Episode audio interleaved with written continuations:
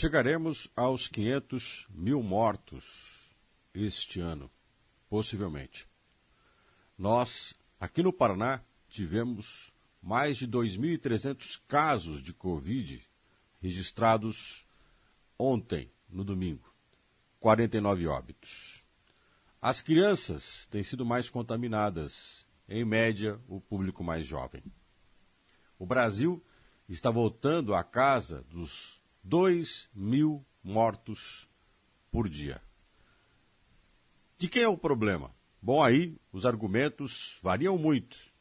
Há, de todas as formas, quem responsabilize o governo federal considera ele incapaz e incompetente de tomar medidas, ter um plano nacional de combate à Covid de forma eficiente. Outros culpam governadores e prefeitos, que devem se responsabilizar pela coordenação, monitorar a pandemia, fazer o controle, implantar decretos, é deles a responsabilidade. Há também o cidadão, que não escapa. Considerado alguém que tem comportamentos inadequados, promove aglomeração, não tem responsabilidade social. E a coisa vai.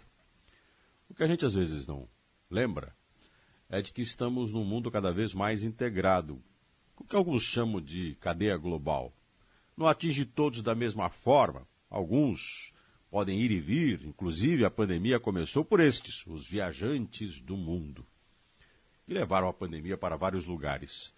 No Brasil, depois de instalada, se arrastou e chegou nos cantos mais longínquos. Tanto é que na, no Amazonas tivemos o que tivemos.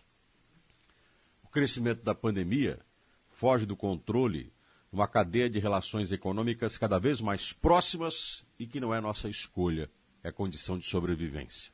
Tanto que hoje, parte considerável daqueles que são contaminados não tem como escapar.